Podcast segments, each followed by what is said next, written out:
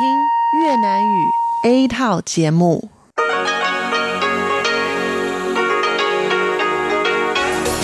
Đây là Đài Phát thanh Quốc tế Đài Loan RTI.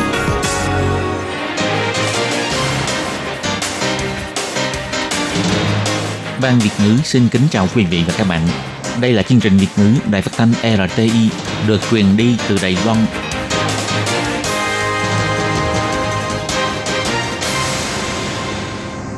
Anh xin kính chào quý vị và các bạn. Chào mừng các bạn đến với chương trình phát thanh của Ban Việt ngữ Đài Phát thanh Quốc tế RTI ngày hôm nay. Kính thưa quý vị và các bạn, hôm nay là Chủ nhật, ngày 9 tháng 6 năm 2019, tức nhằm mùng 7 tháng 5 năm kỷ hợi. Chương trình hôm nay gồm các nội dung chính như sau. Mở đầu là phần tin tức quan trọng trong tuần, kế đến là chuyên mục chuyện vạn đó đây, chuyên mục góc giáo dục và kết thúc là chuyên mục nhịp cầu giao lưu. Trước hết, xin mời quý vị và các bạn cùng đón nghe bản tóm tắt các mẫu tin quan trọng trong tuần. Tổng thống Thái Anh Văn bày tỏ hy vọng Trung Quốc đi theo con đường dân chủ, nhân đạo. Bộ trưởng Bộ Quốc phòng Trung Quốc tuyên bố sẽ chiến đấu bằng mọi giá. Bộ Quốc phòng Đài Loan nói, làm nổi bật sự kiêu ngạo của Trung Cộng. Đã tìm ra giải pháp điều trị bệnh sơ cứng teo cơ một bên ALS. Hoa tú cầu nở khắp đồi núi Kim Châm với màu tím nhạt, đẹp như tiên cảnh. Chi đội đô mục đến thăm đảo Thái Bình, chứng minh đây là hòn đảo chứ không phải bãi đá. Chỉ trích chính phủ ngăn cản Dalai Lama và Rabie đến Đài Loan. Bộ Ngoại giao nói đây là những cáo buộc không đúng sự thật. Mỹ định bán một lô vũ khí cho Đài Loan, Bộ Quốc phòng cho biết để đề xuất thư chấp nhận một giá chào và theo tiến độ bình thường. Và sau đây mời các bạn cùng lắng nghe nội dung chi tiết của bản tin. Trước thêm kỷ niệm 30 năm sự kiện Thiên An Môn, ngày 3 tháng 6, Tổng thống Thái Anh Văn tiếp kiến đoàn đại diện nhóm người phát động phong trào dân chủ ở nước ngoài tìm hiểu nhân quyền dân chủ Đài Loan. Tổng thống Thái Anh Văn cho hay, năm nay là năm thứ 30 xảy ra sự kiện thảm sát Thiên An Môn ở Trung Quốc, cũng là năm thứ 40 xảy ra sự kiện bạo lực ở Cao Hùng, Đài Loan. Đối với hai bờ eo biển Đài Loan, hai sự kiện này là mấu chốt quan trọng trong sự phát triển dân chủ của Đài Loan và Trung Quốc. Nhưng sự phát triển dân chủ của Đài Loan và Cao Hùng lại khác xa sau khi xảy ra hai sự kiện này. Tổng thống Thái Anh Văn cho biết, Ba bốn mươi năm trước, chúng ta đã từng đứng ở ngã tư đường, nhưng Đài Loan đã kiên quyết đi theo con đường dân chủ và tự do. Điều đáng tiếc là tuy trong mấy năm trở lại đây, sự phát triển trong mặt kinh tế của Trung Quốc có rất nhiều tiến bộ, nhưng bị hạn chế rất nhiều về quyền con người và tự do.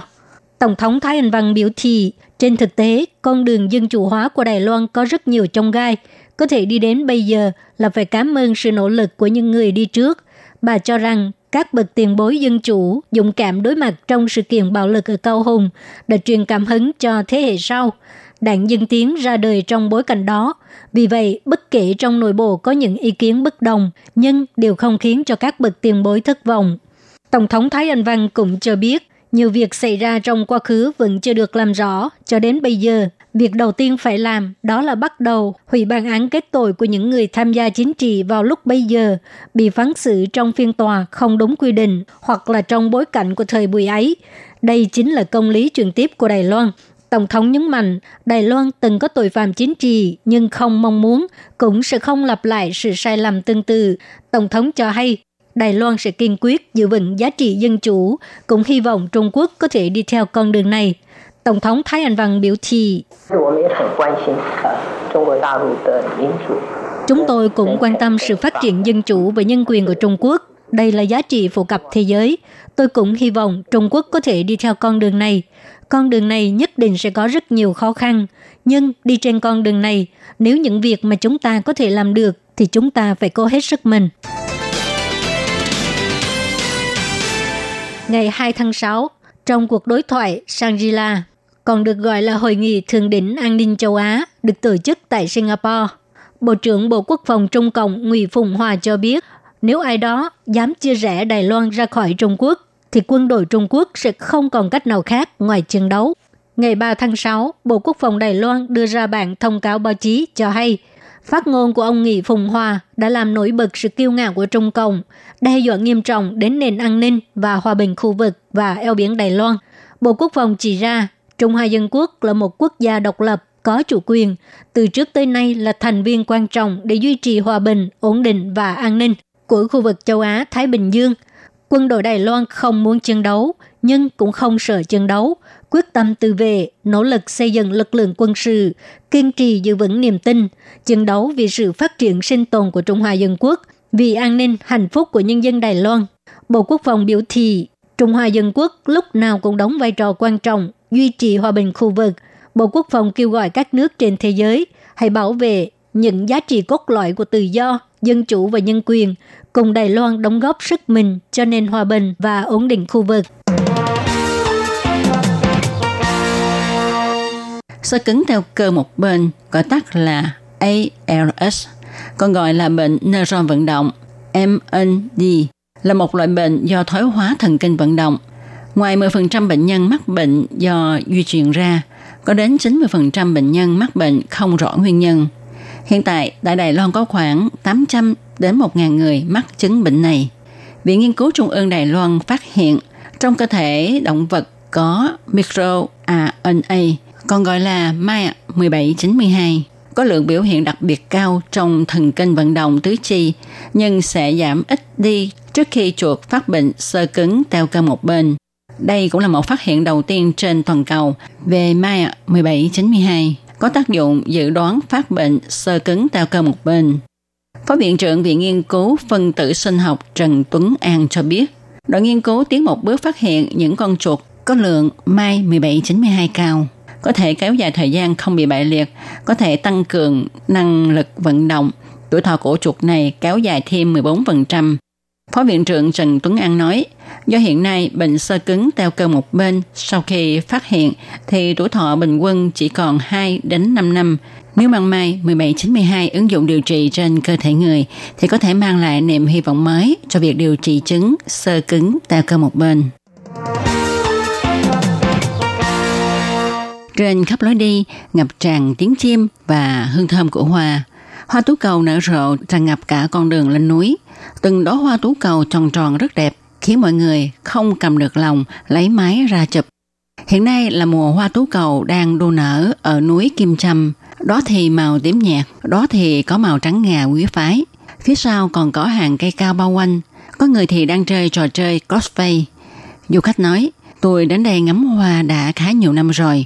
Tôi cảm thấy rất đáng để ta bỏ công đến đây ngắm hoa. Chủ vườn hoa cho biết, hoa tú cầu rất kỳ diệu, tùy theo độ axit của đất mà thay đổi màu sắc. Nếu độ axit trong đất hơi cao thì hoa có màu hơi xanh lam, nếu độ axit cao tí hay trung tính thì hoa có màu hồng sắc pháo.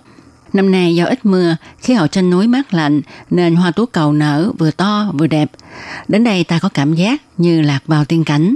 Mùa hoa tú cầu kéo dài đến cuối tháng 6 sang đầu tháng 7, cho nên muốn ngắm hoa thì ta phải nắm bắt thời gian nhé. Chi đội Hải quân đồng Mục huấn luyện hành trình dài năm 2019. Năm nay sau khi hoàn thành chuyến đi thăm ba nước bàn giao, trên đường trở về đã ghé thăm đảo Thái Bình thuộc quần đảo Nam Sa. Các sĩ quan và học sinh đã cùng đặt chân đến điểm cực nam của lãnh thổ Đài Loan, uống nước ngọt của giếng nước số 5 trên đảo. Nhấn mạnh đây chính là sự chứng minh đảo Thái Bình là đảo chứ không phải bãi đá. Theo báo quân đội của Bộ Quốc phòng đưa tin, vào ngày 5 tháng 6, chỉ đội Hải quân đồn mục sau khi đến đảo Thái Bình đã thả neo ngoài đảo. Hai chiếc quân hạm Vũ Sương và Điền Đơn cùng thay phiên nhau tuần tra vùng biển xung quanh để bảo vệ an toàn cho chi đội. Thiếu tướng chi đội trưởng chi đội Hải quân đồn mục sẽ mở tiệc mừng trên quân hạm Bàn Thạch để thích đãi đại diện sĩ quan của quân đội, đội tuần tra biển đảo của đảo Thái Bình cùng đoàn học giả đang nghiên cứu sinh thái đại dương trên đảo.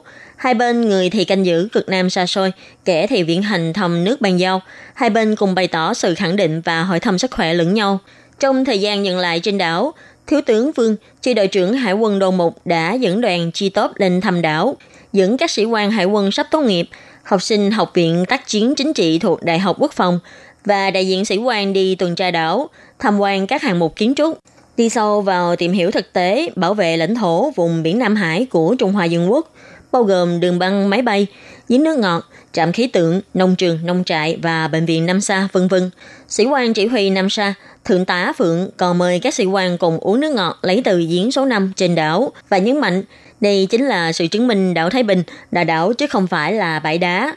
Trong thời gian chi đội này dừng lại tại đây, các sĩ quan lô mục cũng nhân cơ hội hiếm có này tìm hiểu về tình hình Nam Hải, bao gồm việc xây dựng trên các đảo và bãi đá xung quanh, tình hình qua lại của thuyền bè xung quanh, cảm nhận sâu sắc về tầm quan trọng của ý thức bảo vệ lãnh thổ, càng nhận thức rõ hơn về sứ mệnh bảo vệ quốc gia của bản thân.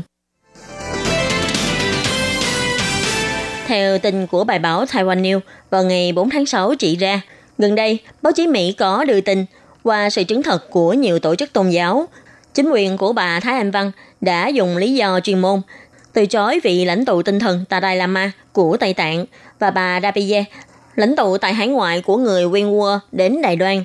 Tuy nhiên, sau đó Ủy ban Trung Hoa Đại Đục đã phản hồi, chưa nhận được xin phép của Dalai Lama muốn rũ bỏ trách nhiệm. Trong bài còn trích dẫn tình độc quyền từ Washington, người nhận lời đồng ý cho Dalai Lama đến Đài Loan chính là bà Trần Cúc, thư ký trưởng của phủ tổng thống. Đã thế bà còn nhận lời những năm lần. Trong thông cáo báo chí của Bộ Ngoại giao vào ngày 4 tháng 6 chỉ ra, báo Taiwan News chưa có sự kiểm chứng từ Bộ Ngoại giao đã độc quyền đăng tin không rõ nguồn gốc rằng vào dịp 20 tháng 5, Bộ Ngoại giao đã tìm cách phái nhân viên đến Haram Sala giải thích với Dalai Lama lý do ngài không thể nhập cảnh Đài Loan do Dalai Lama đã biết rõ thái độ từ chối của chính phủ Thái Anh Văn cuối tháng 5 đã từ chối nhân viên ngoại giao Đài Loan vào Haram Sala. Bộ Ngoại giao đã đặc biệt thanh minh từ đầu chí cuối chưa hề có kế hoạch phái nhân viên hoặc nhờ nhân viên văn phòng đại diện tại Ấn Độ đến Haram Sala. Đồng thời, bài báo của Taiwan News còn trích dẫn các tin không rõ nguồn gốc với nội dung. Bà Rapide từng đích thân đến văn phòng Đài Bắc tại Hoa Kỳ gặp ông Cao Thạc Thái, nhưng vẫn bị từ chối cấp visa vào Đài Loan. Bà Rabie đã diễn tả mình bị văn phòng đuổi ra ngoài. Bộ Ngoại giao cũng nhấn mạnh bà Rabie đúng là có từng đến văn phòng Đài Bắc tại Mỹ để xin visa, nhưng do bà vẫn đang giữ quốc tịch Trung Quốc nên thích hợp áp dụng các quy định khác không thuộc thẩm quyền của Bộ Ngoại giao, nên văn phòng đã lịch sự từ chối. Tuy nhiên, việc cáo buộc bà bị văn phòng đuổi ra ngoài là không đúng sự thật. Theo hãng thông tấn Reuters đưa tin, Mỹ định bán cho Đài Loan một lô vũ khí bao gồm 108 chiếc xe tăng Abrams M1A2, 1.240 tên lửa thao, 409 tên lửa Javelin tự dưỡng đến mục tiêu và 250 tên lửa Stinger phòng không ngày 6 tháng 6, Bộ Quốc phòng Đài Loan cho biết bốn hạng mục vũ khí nằm trong dự án mua của Mỹ được nêu bên trên. Bộ Quốc phòng đã đề xuất thư yêu cầu chấp nhận một giá chào. Hiện nay đều chiếu theo trình tự liên quan của dự án bán vũ khí để chấp hành, có tiến độ bình thường.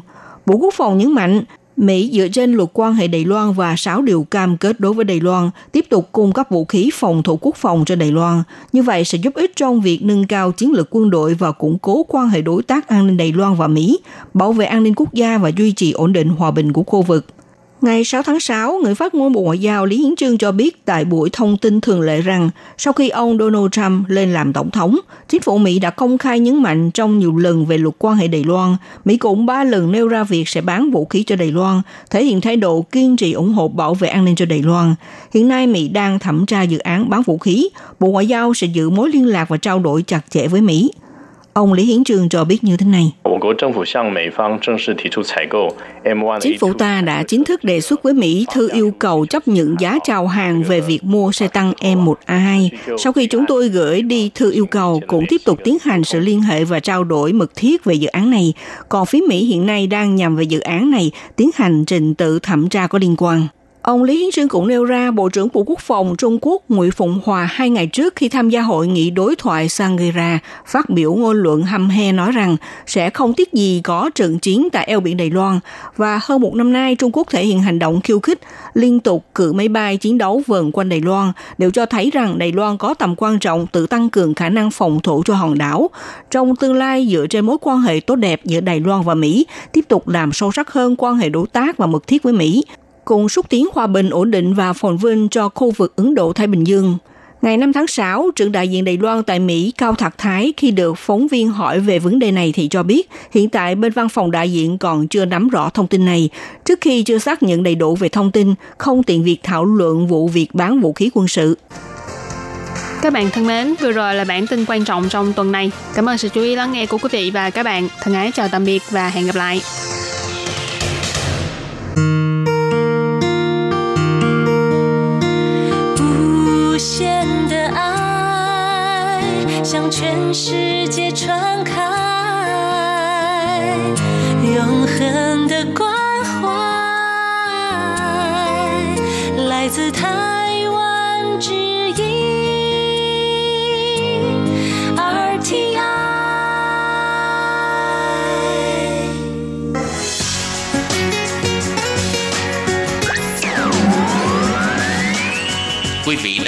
Nghe chương trình Việt ngữ Đài RTI truyền thanh từ Đài Loan. Chào mừng các bạn đến với chuyên mục Chuyện vãng đó đây do Minh Hà thực hiện. Chuyên mục này sẽ giúp các bạn tìm hiểu những nét đẹp trong nền văn hóa cổ truyền của Đài Loan, đưa các bạn đi khám phá những điều lý thú trên khắp mọi miền của hòn đảo Formosa xinh đẹp.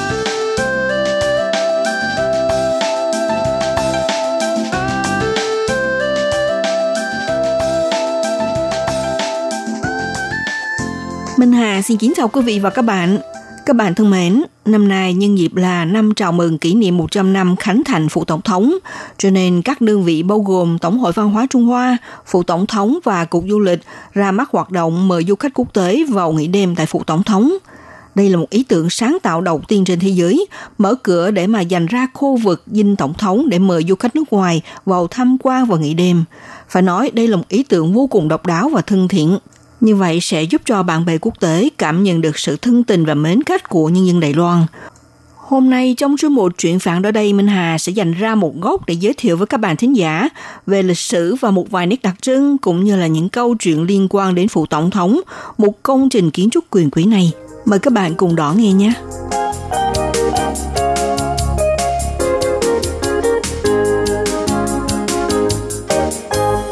Các bạn thân mến, theo nguồn tin ngày 28 tháng 5 vừa qua cho biết thì nhằm nâng cao vị thế của Đài Loan trên quốc tế, cũng như là thể hiện sự thân thiện sức sống mới của Đài Loan, ngoài ra là nhân dịp kỷ niệm 100 năm khánh thành dinh tổng thống, một trung tâm quyền lực tối cao của Trung Hoa Dân Quốc. Do đó, phụ Tổng thống đang lên kế hoạch tổ chức hoạt động nghỉ đêm cho du khách, dự kiến mở cửa cho 20 nhóm du khách ba lô người nước ngoài vào nghỉ một đêm trong di tích cổ có lịch sử 100 năm này. Mục đích mở cửa đón du khách quốc tế vào nghỉ đêm bởi Phủ Tổng thống mong muốn du khách sau khi vào ở đêm sẽ trở thành đại sứ thân thiện của Đài Loan, giúp thế giới nhìn thấy Đài Loan, hiểu biết về Đài Loan. Vậy thì ai sẽ là người nước ngoài may mắn được vào nghỉ đêm tại Phủ Tổng thống? Vào ngày tuyên bố hoạt động mở cửa cho du khách ba lô vào nghỉ đêm tại Dinh Tổng thống, thì đơn vị tổ chức cũng cho mời cô Tạ Hưng Tuyền, là nhà văn chuyên nghiệp viết bài du lịch đảm nhận đại sứ quảng bá hoạt động – Cô Tạ Hưng Tuyền cho biết, Đài Loan là điểm khởi hành của mình trong mọi chuyến du lịch, thế nên cô rất mong muốn du khách trên khắp thế giới có thể cảm nhận được tình người của Đài Loan. Cô Tạ Hưng Tuyền cho biết như thế này. Vừa rồi cô Tạ Hưng Tuyền nói thì điểm đặc biệt nhất của hoạt động này đối với cô nhận xét là chúng ta có khả năng là quốc gia đầu tiên trên thế giới mở cửa phủ tổng thống để cho du khách ba lô hay là lữ khách đăng ký vào nghỉ đêm. Thực là vô cùng đặc biệt. Hơn thế nữa cũng sẽ là sự trải nghiệm vô cùng quý giá. Được biết về thể lệ đăng ký chi tiết sẽ được công bố vào tháng 8 sắp tới. Theo kế hoạch hiện nay thì chỉ nhận đăng ký 20 nhóm khách quốc tế. Còn về việc mà du khách sẽ được bố trí nghỉ đêm ở khu vực nào để không làm ảnh hưởng đến an ninh quốc gia thì dĩ nhiên sẽ phải được quy hoạch trước. Cơ quan quyền lực tối cao này có tên chính thức là Phủ Tổng thống Trung Hoa Dân Quốc.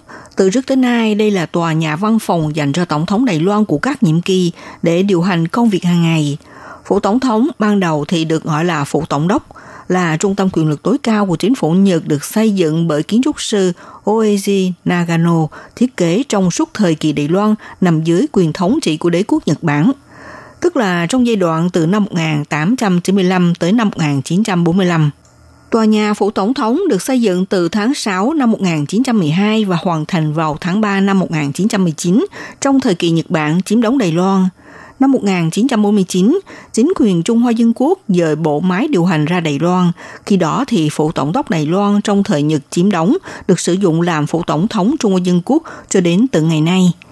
Hàng ngày ở xung quanh có đồn trú các đội lính và lực lượng cảnh sát canh gác và đội gác vô cùng nghiêm ngặt. Đồng thời mỗi ngày cũng chia làm từng toán cảnh sát và lính để mà liên tục tuần tra theo từng giờ giấc. Tòa kiến trúc tọa lạc tại số 122 đường Trùng Khánh Nam, khu vực trung chính thành phố Đài Bắc. Xét về góc độ phong thủy thì phủ tổng thống tọa Tây hướng Đông, cổng chính đối diện với đại lộ Ketagalan. Kế đó thì nối liền hai trục lộ chính gồm có đường Xin Nhi và đường Rỉnh Ai. Được biết sở dĩ để tòa kiến trúc phủ tổng thống hướng tới hai trục đường chính là do khởi đầu người thiết kế với ý tưởng giúp cho tòa văn phòng làm việc thể hiện khí thế mạnh mẽ, uy nghi và hoành tráng – mong muốn sau này đô thị Đài Bắc có thể phát triển theo ưu thế từ hướng Tây ra hướng Đông. Đại lộ Ketegaran đối diện với phủ tổng thống, hàng năm là địa điểm thường xuyên tổ chức các cuộc hội họp nhộn nhịp như đại lễ chào mừng quốc khánh, hoạt động tuyên truyền ứng cử của các ứng cử viên hay là thậm chí diễn ra các cuộc diễu hành, cuộc meeting của người dân bày tỏ ý kiến bất đồng vân vân. Phải nói là ngày thường trông ra ở nơi đây có vẻ yên tĩnh vắng lặng, nhưng tới những ngày diễn ra cuộc tuần hành hay là đại hội tạo nên bầu không khí cực kỳ là rộn ràng. Năm 1919, vào thời kỳ Nhật Bản cai trị Đài Loan, công trình kiến trúc phủ tổng thống đã được hoàn thành. Từ năm 1906 khi bắt đầu dự án đấu thầu chọn lựa đồ án thiết kế tổng đốc phủ tức là phụ tổng thống ngày nay, từ việc chọn giải nhất sau đó lại cho đào thải và chọn tác phẩm đồ án thứ hai của ông Nagaro Oeji, nhà thiết kế người Nhật. Sau này thì ông Moriyama Masunosuke lại thay đổi bản vẽ thiết kế. Tới năm 1912 mới chính thức khởi công. Trải qua giai đoạn của chiến tranh thế giới thứ nhất cho tới nay, có 11 vị tổng thống Nhật Bản làm việc trong phủ tổng thống, cùng với 6 vị tổng thống Đài Loan đã tiến hành điều hành việc nước trong cơ quan quyền lực tối cao này. Tính ra thì công trình kiến trúc này đã tồn tại hơn 90 năm mà vẫn bền vững không có chút thay đổi.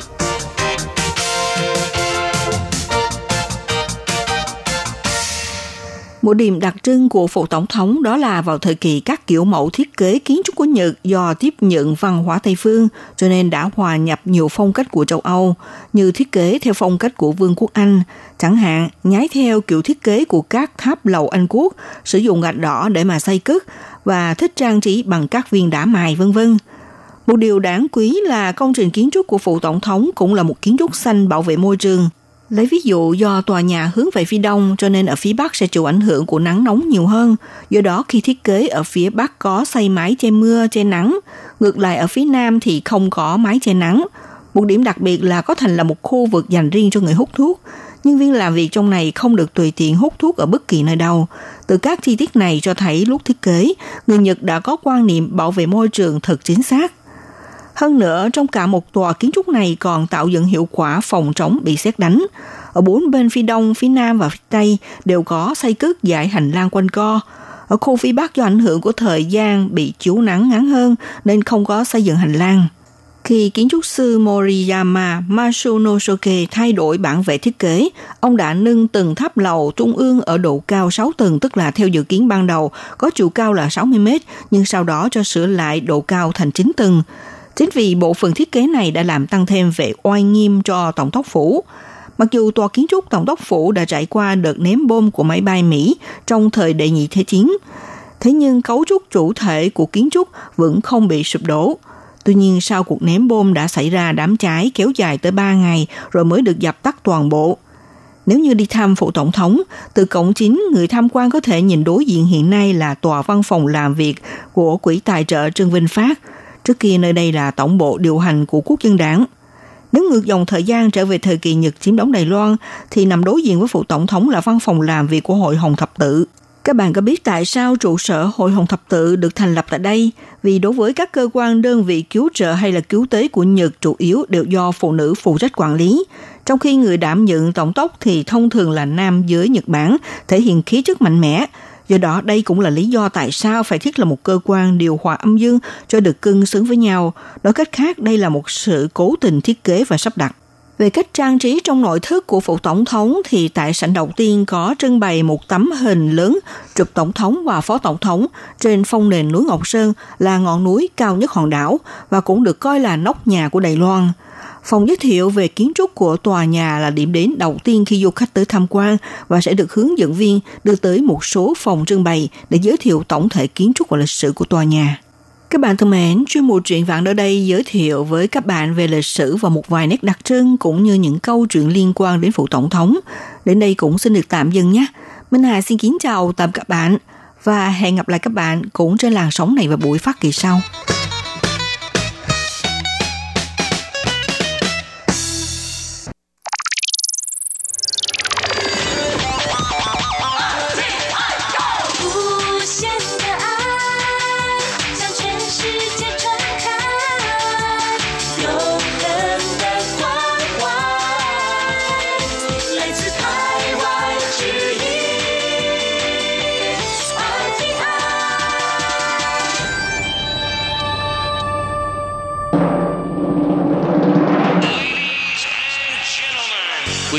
Đón nghe chương trình Việt ngữ Đài RTI truyền thanh từ Đài Loan.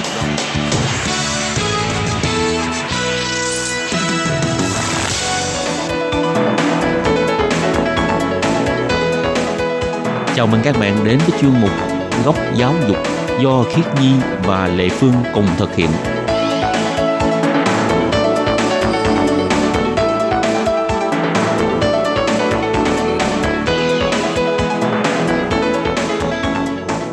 Khi Nhi và Lệ Phương xin chào các bạn. Xin mời các bạn đến với chương trình góc giáo dục của tuần này. Khiết Nhi đang theo học trường nào? Khi Nhi đang học trường Trung ương, Trung 央 Đa Xuệ.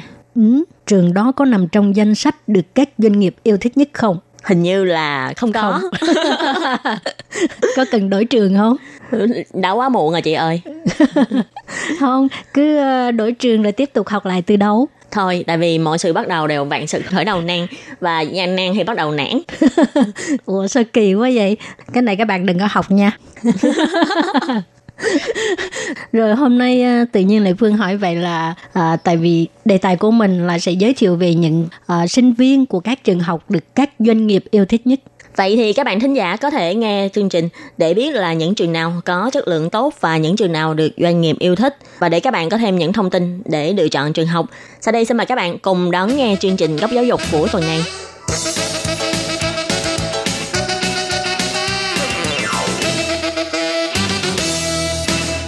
Thì theo thống kê của Bộ Giáo dục, á, năm 2019 là dự tính có khoảng gần à, 300.000 sinh viên đại học sẽ tốt nghiệp rồi à, sẽ chuẩn bị tìm việc làm. Thì à, các sinh viên của những ngành nào có thể tìm được công việc vừa có tương lai lại vừa có thu nhập cao? Rồi các doanh nghiệp là thích nhất tuyển sinh viên của ngành nào tốt nghiệp trường nào?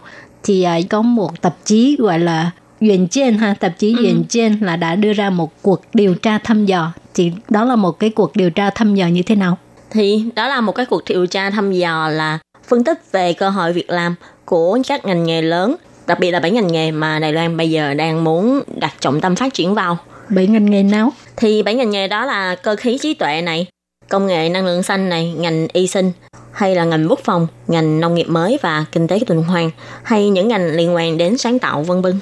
Rồi, thì như hồi nãy mình đã nói là để tìm hiểu, đánh giá các doanh nghiệp đối với sinh viên tốt nghiệp từ các trường đại học và cao đẳng của Đài Loan, thì tạp chí Duyện trên là đã tiến hành cuộc điều tra đánh giá sinh viên của các trường được doanh nghiệp yêu thích nhất trong nhiều năm qua để tìm hiểu về sở thích cũng như những cái yếu tố để uh, tuyển dụng sinh viên mới ra trường của các doanh nghiệp. Thì năm nay tạp chí Duyện trên đã mời 1.675 công ty đến điền bản nghiên cứu và cuối cùng hoàn thành là 517 bản câu hỏi. Thì so với năm trước, doanh nghiệp tham gia năm nay tăng, thì tỷ lệ phản hồi cũng tăng từ 20,6% đến 30,9%. Có thể đi sâu tìm hiểu tâm tư của doanh nghiệp Đài Loan khi tuyển dụng sinh viên mới ra trường. Ừ, thì các bạn biết không, trong top 20 trường được doanh nghiệp yêu thích nhất được xếp hạng thứ nhất đó là trường Đại học Thành Công và xếp hạng 2 là trường Đại học Quốc gia Đài Loan. Và trường Đại học Thành Công là đã giành 5 vị trí đứng đầu trong tổng số các lĩnh vực được điều tra thăm dò. Còn vị trí thứ ba thì nằm trong tay của trường Đại học Khoa học Kỹ thuật Đài Bắc. Từ vị trí thứ sáu năm ngoái thì năm nay đã lên được vị trí thứ ba và không những đánh bại được đối thủ rất là lâu năm, đó là trường Đại học Khoa học Kỹ thuật Đài Loan và năm nay trường Đại học Khoa học Kỹ thuật Đài Bắc còn có thể đánh bại được cả các trường có lịch sử lâu năm như là trường Đại học Giao thông hay là trường Đại học Thanh Hoa. Rồi thì bây giờ mình sẽ đọc danh sách à, top 20 của các trường được doanh nghiệp yêu thích nhất ha.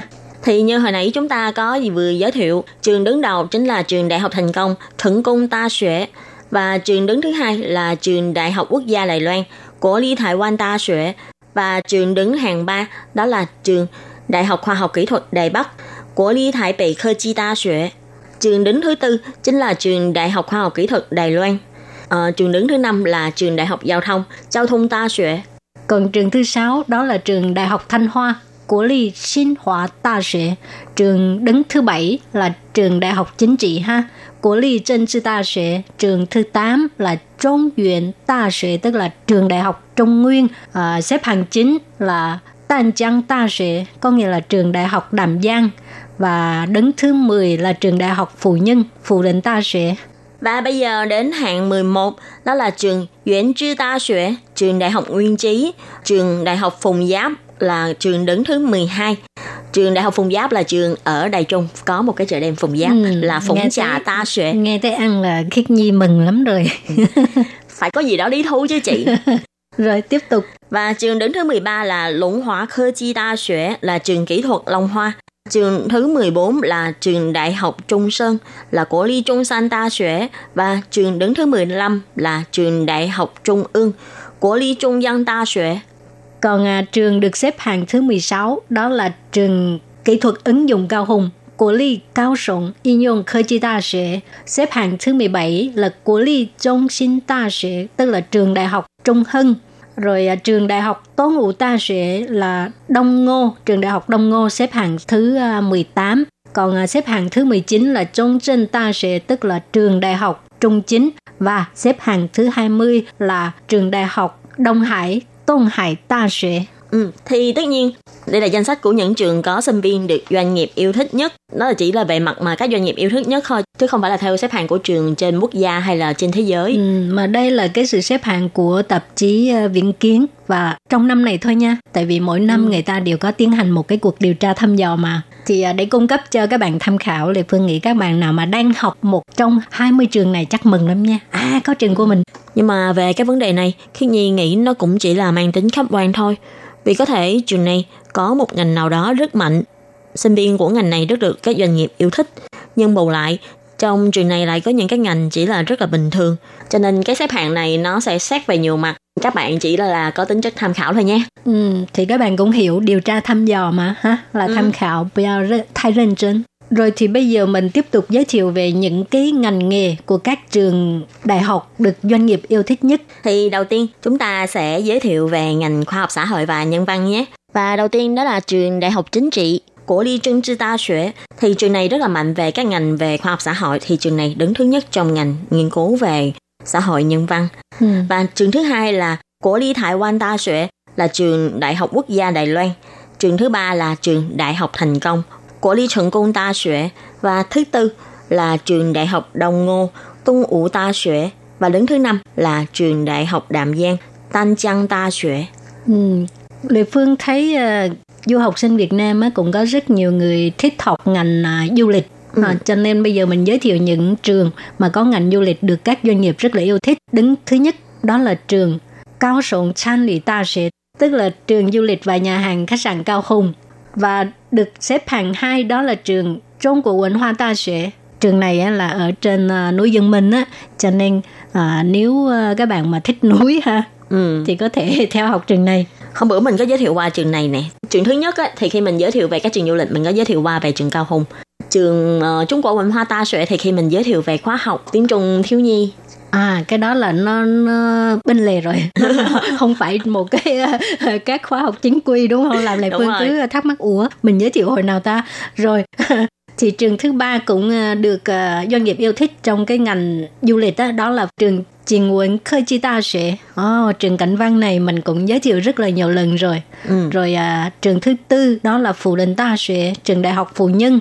À, tiếp đó là trường Sao Giang Khơ Chi Ta Sẽ tức là trường khoa học công nghệ Triều Dương thì à, sinh viên của trường này à, cũng thường xuyên đi Việt Nam rồi à, cung cấp những cái phục vụ cho các em ở vùng núi vùng sâu vùng xa chẳng hạn như hướng dẫn cho các em làm cái cách đánh răng như thế nào nè nói chung là Ừ. những cái công việc rất là có ý nghĩa và cũng thường rất là thiết thực trong cuộc sống đời thường Ừ. Thực ra nếu như mà các bạn học trong ngành du lịch hay nhà hàng khách sạn thì chắc chắn các bạn này sẽ càng đi nhiều hơn nữa. Đặc biệt là chính phủ Đài Loan gần đây lại có chính sách là hướng Nam mới để giúp cho các bạn ờ, sinh viên Đài Loan có thể đến các nước hướng Nam mới trong đó có Việt Nam để đi thực tập. ừ.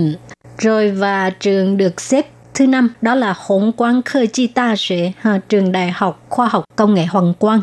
Và tiếp đến thì khi Nhi biết là có nhiều bạn rất là thích học các ngành về quản trị kinh doanh thì khi Nhi sẽ giới thiệu với các bạn những trường mà có sinh viên tốt nghiệp ngành quản trị kinh doanh sẽ được doanh nghiệp yêu thích. Đứng thứ nhất đó là trường Đại học Chính trị của Ly Trân Chi Đa Xuế và thứ hai là trường Đại học Quốc gia Đài Loan của Ly Thái Quan ta Xuế và đứng thứ ba trường Đại học Thành Công Quốc lý Thành Công Đa Xuế và thứ tư là trường Đại học Đạm Giang Tan Giang Đa Xuế thứ năm là trường Quốc lập Trung ương Quốc lý Trung Giang Đa Xuế Ý, trường của Khiết Nhi đúng không? Ừ, trường của Khiết Nhi đó. Ừ, nhưng mà Khiết Nhi không phải học cái ngành này. Đúng rồi Khiết Nhi học ngành khác. Rồi thì tiếp đến mình sẽ giới thiệu à, ngành kỹ sư công trình của các trường đại học được doanh nghiệp yêu thích nhất, được xếp hạng nhất, đó là Quốc lý Thành công Đa Xuế. Và trường này cứ xếp hạng đầu hoài ha. ừ, trong số các bạn hình như là bạn nào cũng có trường này trong đó. Ừ, nhưng mà trường này cũng có rất nhiều rất nhiều sinh viên Việt Nam. Và năm nào cũng tổ chức một cái à, lễ hội quảng bá văn hóa Việt Nam rất là thành công. ừ, tại vì lực lượng đông mà. Với lại các bạn còn học các ngành nghề khác nhau nữa. Ừ. cho nên là mỗi người đều có cái tài riêng của mình góp lại thì nó có thể tạo ra một cái sự thành công lớn như thế. Chắc là giống tên của trường đó thành công rồi xếp hạng 2 đó là Quốc lý Giao thông Đa Xuế trường đại học quốc gia giao thông. Trường em trường em. Ủa Khiết Nhi học hai trường luôn nha. Ừ, hồi trước đây khi Nhi học bên trường giao thông đa xuế tại sao có thể chọn tha làng theo tròn á? Nó vào hai thời điểm khác nhau. Sau khi chúng ta chia tay trường này chúng ta mới đến với một trường khác. Rồi trường thứ ba đó là Quốc lý Sinh Hóa Đa Xuế tức là trường đại học Thanh Hoa rồi à, xếp hạng tư là Quốc ly Thái Quan Đại Học, tức là trường đại học quốc gia Đài Loan và xếp hạng năm là Quốc ly Thái Bắc Cơ Chi Đại Học, tức là trường đại học khoa học công nghệ Đài Bắc. Ừ. Các bạn nghe chữ Quốc ly đó là của ờ, quốc gia ha. Ừ. Và khi Nhi giới thiệu thêm một cái bảng xếp hạng nữa, nó là dành cho các bạn học trong các ngành liên quan đến toán lý hóa. Trường đứng đầu tiên đó là trường Đại học Đài Loan, của Ly Thái Quan Ta Xuế. Trường đứng thứ hai là trường Đại học Thanh Hoa, của Ly Chiên Hóa Ta Xuế. Trường đứng thứ ba là trường Đại học Thành Công, Quốc lý Thành Công Đa Xuế. Trường thứ tư là trường Đại học Giao thông, Quốc lý Giao thông Đa Xuế. Và có hai trường cùng hạng năm, đó là trường Quốc lý Trung Sinh Đa Xuế, trường Đại học Trung Hưng và Quốc lý Giảng Miền Đa Xuế, trường Đại học Dương Minh.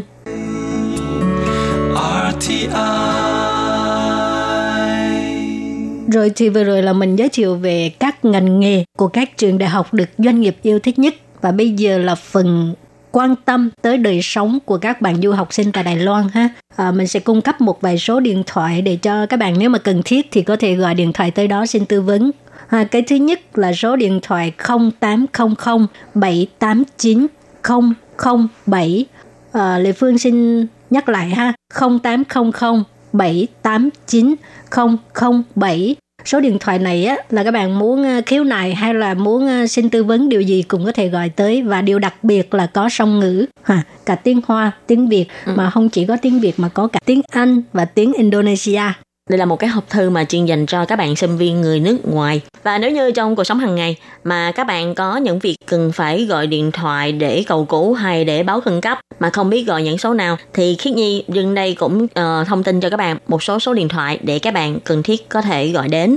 Ví dụ như là ngập hỏa hoạn này hay là cần cứu trợ khẩn cấp này thì các bạn có thể gọi cho đường dây nóng thông báo sự việc là 119 và khi các bạn uh, muốn gọi cảnh sát hay bị gặp phải cướp giật này hay là có những cái sự việc mà liên quan đến giao thông thông thường thì các bạn có thể gọi cho cảnh sát hành chính ở số là 110 khi điện thoại không có sim hoặc không có tín hiệu nhưng vẫn có thể gọi cho đường dây khẩn cấp. Đường dây khẩn cấp đó chính là 112 khi các bạn đi học tại Đài Loan, các bạn cũng có thể có nguy cơ là sẽ bị người ta gọi điện thoại để lừa đảo như là lừa đảo về thông tin này, hay là lừa đảo về tiền bạc này, thì lúc đó các bạn có thể gọi cho đường dây tư vấn chống lừa đảo. Đó là số 165 và còn có đường dây phục vụ người tiêu dùng, như những cái tranh chấp tiêu dùng, thì các bạn có thể gọi cho số 1950 hay đường dây tra cứu số điện thoại, thì các bạn có thể gọi số 104 để tra cứu các số điện thoại liên quan. Ừ, hoặc là các bạn cũng có thể lên FB RTI tiếng Việt. Ha. Có gì thì cứ nhắn tin đó, ha, chúng Ừ. tôi sẽ à, nhìn thấy và trả lời. Ừ. Rồi và các bạn thân mến, chương mục góc giáo dục của ngày hôm nay đến đây xin tạm chấm dứt. Cảm ơn các bạn đã đón nghe. Xin hẹn gặp lại các bạn trong các chuyên mục lần sau. Xin thân ái chào tạm biệt các bạn. Bye bye. Bye bye.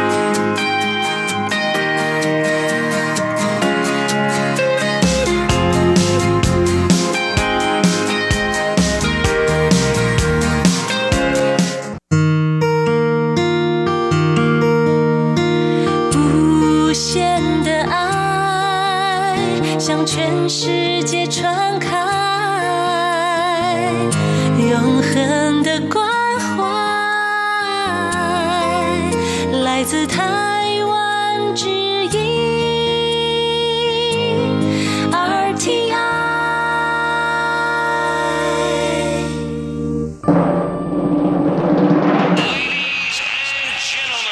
Quý vị đang đón nghe chương trình Việt ngữ Đài RTI truyền thanh từ Đài Loan.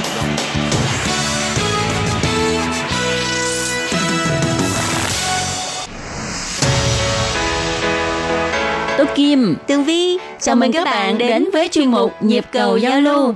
Mong rằng tiết mục này là nơi chia sẻ tâm tư tình cảm của mọi người, thắt chặt mối thân tình giữa các bạn với chúng tôi. Love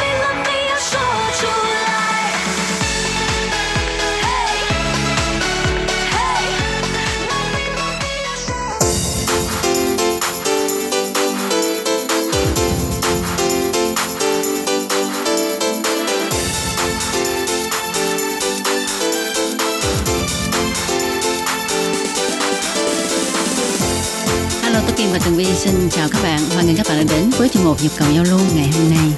À, vậy là Tường Vi và Tú Kim lại à, ngồi ở trong phòng thu âm để mà trò chuyện và trả lời thư của các bạn thính giả. Kỳ này hình như là tụi mình nhận được nhiều thư hơn một chút xíu đó. Ờ, nói nhiều chứ có hai lá thôi.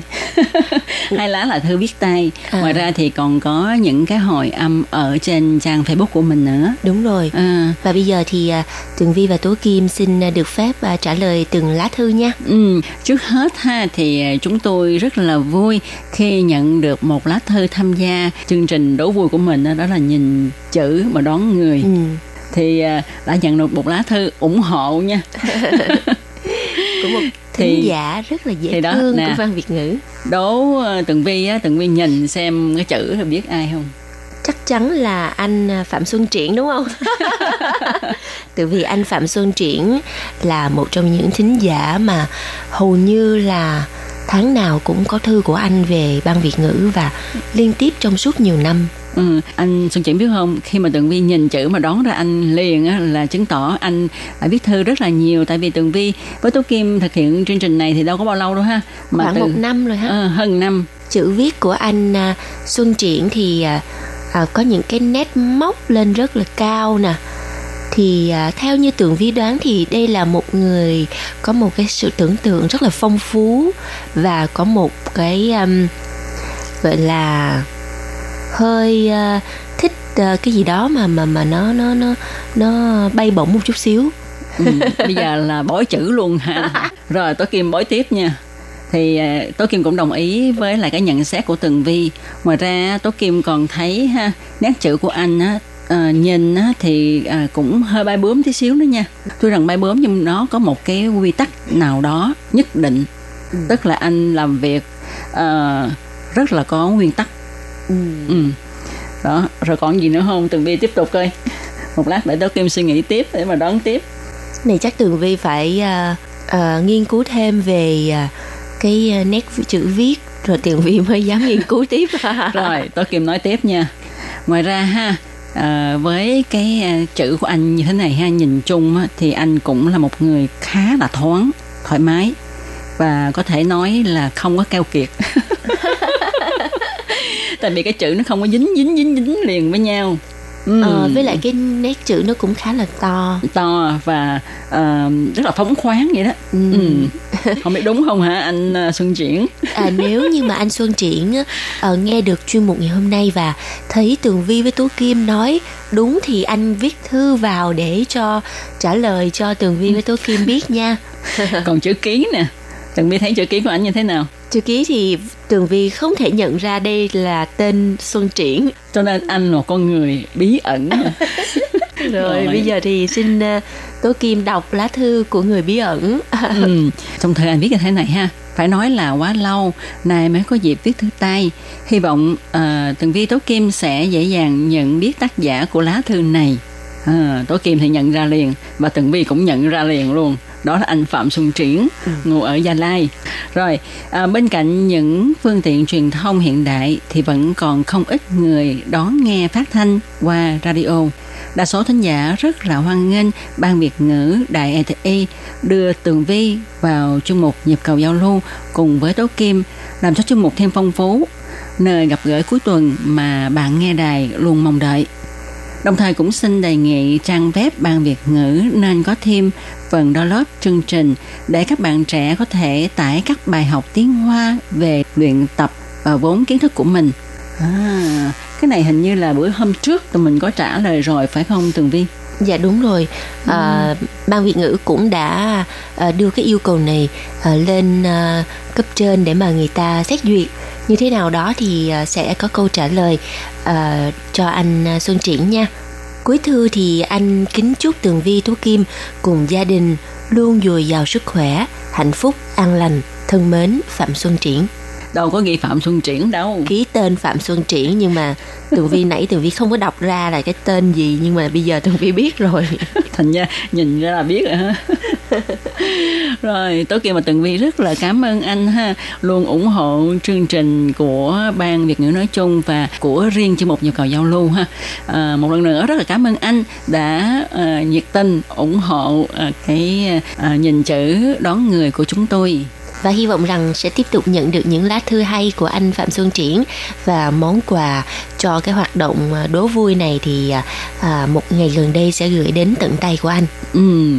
Rồi, tiếp theo chương trình hôm nay thì Tố Kim và Tường Vi lại trả lời một lá thư cũng của một thính giả rất là lâu năm và cũng rất là kiên trì theo dõi uh, chương trình của chúng tôi đó là anh Quang Trọng Kiên ngụ ở Đồng Nai thì uh, trong uh, lá thư này là một bản báo cáo đón nghe um, chương trình ban Việt ngữ. Anh uh, Quang Trọng Kiên đã viết uh, rất là tỉ mỉ uh, ngày giờ đón nghe nè rồi uh, tần số nè rồi tình hình đón nghe như thế nào và cái phần trích yếu. Thì uh, anh viết rất là đầy đủ và hầu như là tất cả các khung của phần trích yếu là được viết coi như là không còn cái chỗ nào luôn tôi kim nghĩ ha nếu mà cái phần này cái khung này mà nó to ha chắc anh cũng viết hết luôn đó Ừ. Không phải là chúng tôi nhận được một bản báo cáo đón nghe đâu nha, nhận rất là nhiều bản từ tháng 2 cho đến tháng 3, tháng 4. À, ừ, và rất rồi. là cảm ơn anh Quan Trọng Kiên đã bỏ ra nhiều thời gian của mình để mà nghe và à, viết lại bản báo cáo cho chúng tôi. Ừ, chẳng những vậy ha mà anh còn viết luôn cả cái nội dung tóm tắt của các chương mục mà chúng tôi phát ra trong ngày đó như thế nào như thế nào nữa. Wow. Đây là một uh, công việc khá là là mất thời gian đấy nha bởi vì chương trình của chúng tôi thì một ngày là một tiếng đồng hồ ừ. thì anh nghe đầy đủ một tiếng đồng hồ ừ. và ngồi lại viết lại thì chắc chắn là cũng mất khoảng tầm 3 tiếng đồng hồ để mà hoàn thành một bản báo cáo đó nghe đúng vậy mà các anh chị biết không anh quan trọng kiên ha À, tuy rằng cái thời buổi công nghệ à, 3C rất là phát triển nhưng mà anh vẫn lắng nghe đài của chúng tôi qua máy radio với cái hiệu máy là Mason và à. anten thì gắn trên cái chiếc radio này đó. Wow. Như vậy thì có khi nào à, à, sau này những cái phần quà cho kiểm thính viên của ban Việt ngữ chắc phải nâng cấp lên đó là những chiếc máy radio cao cấp hơn chút xíu không? Này mình đề nghị với cấp trên ha. Rồi để cô gái xinh đẹp nhất của ban việt ngữ lên đề nghị mới được ha. Chứ mà ừ, tố kim với anh hoàng lam với mấy anh chị hồi xưa cũng đề nghị hoài. Nhưng mà có lẽ là kinh phí của đài quá ít cho nên vẫn chưa có thực hiện được. À, hy vọng là trong năm nay ha kinh phí của đài có thể ờ, được tăng lên hay thế nào đó coi lời lời đề nghị của mình có được thực hiện hay không. Nhưng mà những năm trước thì à, đài RTI có gửi à, kiểm thính viên những cái món quà như là máy radio.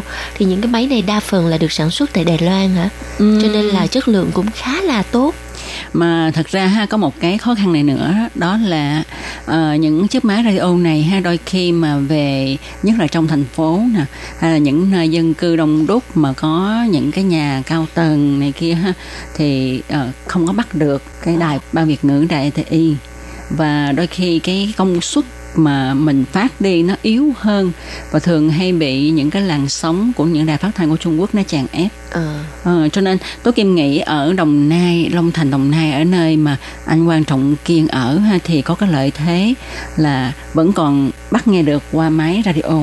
Ồ, Ừ. nói tới cái khu vực Long Thành, Đồng Nai thì à, đã lâu lắm rồi Tường Vi không có đi Long Thành. Ừm, Đố chị Tố Kim Long Thành có cái gì đặc sản ở đó? Long Thành hả? Hồi đó thì mình thường đi Long Thành là để à, hái chôm chôm nè, sầu riêng nè. Ngoài ra còn có bò sữa. Đó. Đó, rồi. còn chưa nói hết có bò sữa. Và sắp tới thì Long Thành hình như là sẽ à, xây à, Sân bay. sân bay. Ừ thì không biết là cái việc mà xây sân bay như vậy thì nó có nó có ảnh hưởng đến cuộc sống của người dân ở khu vực Long Thành không ha? À, mình nghĩ thì dĩ nhiên là ảnh hưởng chứ thứ nhất á, ảnh hưởng tích cực á, là nó sẽ à, làm cho cái đất nơi đó ha, cái vùng đó nó phát triển hơn Ờ. nhưng mà cái ảnh hưởng tiêu cực nó nó sẽ phá hoại môi trường thiên nhiên một tí Ờ, Ừ. với lại à, ờ, nếu mà nói về mảng tích cực thì sau này Long Thành sẽ là một ờ, điểm đến mới ừ. Ờ, từ vì Long Thành cách thành phố Hồ Chí Minh cũng khá là gần đâu có xa đâu ở tôi kim nhớ nha có một lần đám bạn đi Long Thành Thủ Đức bằng xe đạp. Rồi Ừ. mấy tiếng đồng hồ? Không nhớ nữa nhưng mà tại vì à, toàn là à, thanh niên trai tráng lúc đó là nhiệt huyết đang sung cho nên không cảm thấy mệt và cũng không có đếm xỉa đến thời gian. Cứ đi cứ đi cứ đi. Mà rất là vui. Mà ngày đó thì à, chưa có xe đông đúc như bây giờ. Ừ. Ờ, chạy xe đạp có thể dàn hàng hai hàng ba. Đúng rồi. Ờ, và đóng ba luôn nữa. Trời đất ơi như vậy Ừ. là là vi phạm luật giao thông nha không? Hồi đó hình như là luật giao thông không được ờ, nghiêm ngặt lắm chưa được nghiêm ngặt như bây giờ. Bây giờ mà nghe nói mà đi xe Honda còn thấy xa xa nữa đừng nói gì đạp xe đạp từ vì à, cũng không phải là do đường xa đâu mà là vì xe đông quá. Mà xe đông đúc. Nói đến Long Thành thì có rất là nhiều kỷ niệm. Có thể là đi uống bò sữa nè ờ, rồi à, đi hái chôm chôm.